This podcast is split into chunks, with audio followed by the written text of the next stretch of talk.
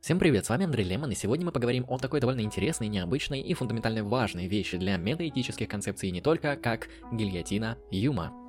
Гильотина Юма – это принцип, который разработан таким интересным философом, как Дэвид Юм. Это видно из названия данного принципа.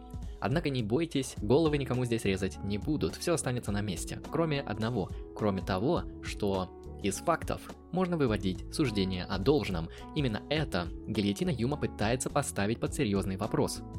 В своей повседневной практике люди довольно часто используют суждение о должном. Наверное, вы слышали, как ваши родители вам говорили, ты должен пойти сегодня в школу, или, например, кто-нибудь вам может сказать, например, не лги, не воруй, не убивай, или еще какие-нибудь бредни. Однако сам факт произнесения суждений о должном не является каким-то странным и неправильным. Юм показывает, что мы не можем вывести суждение о должном, исходя из суждений о сущем. О чем здесь идет речь? Например, люди часто могут сказать, что на основании тех или иных характеристик, внешних свойств или внутренних качеств человека мы можем говорить ему, что ему должно делать и как ему необходимо поступать. Примеры можете придумать сами, но я вам расскажу парочку из них. Первый.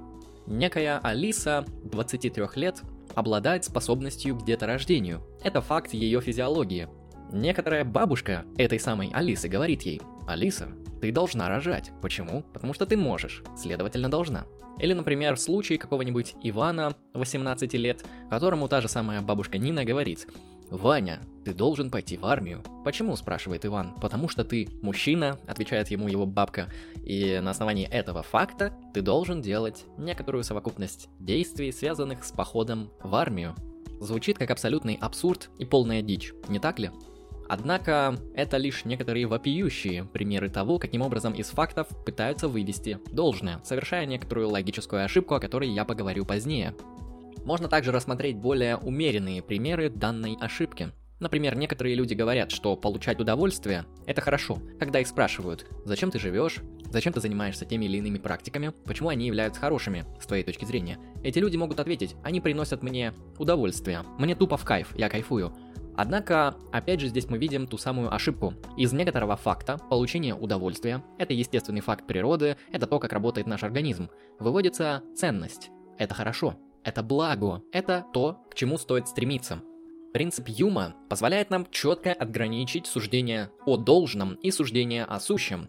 Первые посвящены тому, что такое ценность, что такое хорошо, что такое плохо, то есть сфере этики и сфере того, как нам необходимо поступать. Это суждения, которые в философии называются прескриптивными суждениями, то есть те, которые нам предписывают что-либо делать. Таким образом, природа дескриптивных и прескриптивных суждений, то есть суждений, которые описывают то, как устроен мир, и суждений, которые предписывают, как нам поступать, абсолютно отличается. Кардинальное различие здесь довольно очевидно и понятно. Однако люди при использовании обыденного языка часто допускают подобные ошибки. Они смешивают суждение о должном и суждение о сущем. Они пытаются выводить из сущего должное, что является с точки зрения Юма абсолютной категориальной ошибкой. Мы не можем выводить одно из другого. Таким образом, из подобной трактовки мы можем узнать следующую довольно очевидную и понятную вещь. Мы не можем построить логически правильное умозаключение, все посылки которого дескриптивны, а вывод прескриптивен. Таким образом, все моральные императивы или моральные нормы невыводимы из знаний о том, как устроен мир, то есть из знаний о сущем. Как отмечал сам Дэвид Юм, авторы всех известных ему этических теорий в своих рассуждениях постоянно и незаметно для самих себя переходят от предложений со связкой «есть» к предложениям со связкой «должно», не указывая основания такого перехода. Поскольку это «должное» выражает некоторое новое отношение, остается непонятным, каким образом оно могло быть дедуцировано из других, совершенно отличных от него отношений. Сейчас мы рассмотрели с вами проблему Юма, или принцип Юма, или гильотину Юма, или вилку Юма. Ее называют абсолютно по-разному. Что мы можем отсюда извлечь? Первое, что бросается в глаза, это, конечно, то, что попытки людей говорить о должном, выводя это из сущего, обречены на абсолютный провал. Грубо говоря, после прослушивания данного прекрасного подкаста, вы смело можете посылать в одно место тех людей, которые используют данную подмену. Они просто-напросто логически противоречат сами себе, они пытаются ввести вас в заблуждение, при этом не понимая этого. В общем, эти люди впадают в серьезное неведение. Они глупцы. Можете подумать вы на первый взгляд. Но так ли здесь все просто? Неужели гильотина Юма это то, что невозможно никаким образом обойти? Или этот принцип уже 10 раз опровергнут? Давайте я вам об этом расскажу. Дело в том, что гильотина Юма или вилка Юма, или принцип того, что из сущего невозможно вывести должное, оказал серьезное влияние на развитие метаэтики. Так, например, Джордж Мур, философ 20 века, сформулировал эту же проблему, назвав ее натуралистической ошибкой. Однако недолго пришлось ждать критики. Появилось множество философов, которые попытались опровергнуть и показать, что принцип того, что мы не можем вывести из сущего должное, является неуниверсальным. Например, такой философ, как Джон Сёрль, разрабатывает довольно интересную систему институциональных фактов. Например, вы можете себе представить ситуацию, когда Александр говорит Ивану – я обещаю тебе заплатить, Иван, 200 рублей. Это факт. Причем грубый факт. Александр просто произносит набор слов в определенной ситуации. Однако из этого простого и грубого факта произнесения определенных слов мы можем вывести должное. И в этом не будет никакой ошибки. Обещания работают именно таким образом, что произнеся определенные слова в определенной ситуации, вы обязуетесь выполнить это обещание. Таким образом, из факта мы можем вывести должное. Анализ следующего примера также будет показывать, что гильотина Юма для него является нерелевантным принципом. Представьте себе утверждение «Он капитан дальнего плавания». Это является фактом в отношении какого-либо человека. С этим, я думаю, никто не будет спорить. Однако из этого факта логически следуют некоторые нормативные последствия. Если кто-то является капитаном дальнего плавания, то, в принципе, логично будет предположить, что этот человек должен делать то, что должен делать капитан дальнего плавания. В данном случае мы опять же видим, что из сущего, из фактов, мы спокойно можем вывести должное, при этом не попав в категориальную ошибку.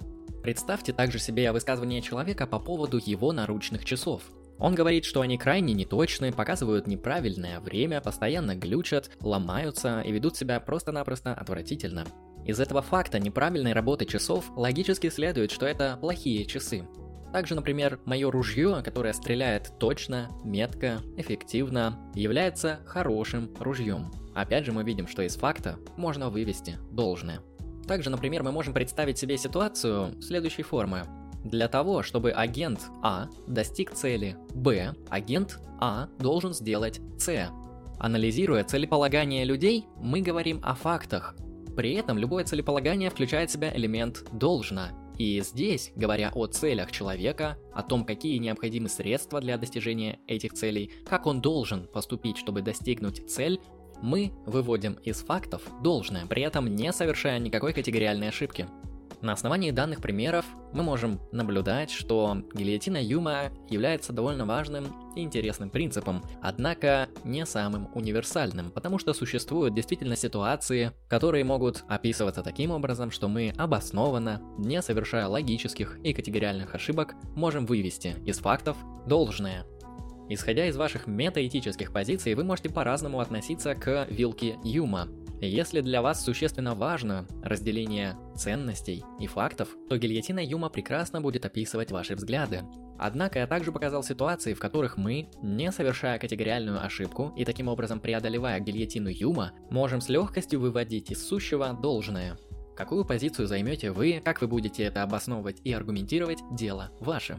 Мое дело показать вам саму суть проблемы, аргументы, примеры, а также доводы, а выводы будете делать уже вы сами. Всем спасибо за внимание, с вами был Андрей Лемон, всем удачи и всем пока.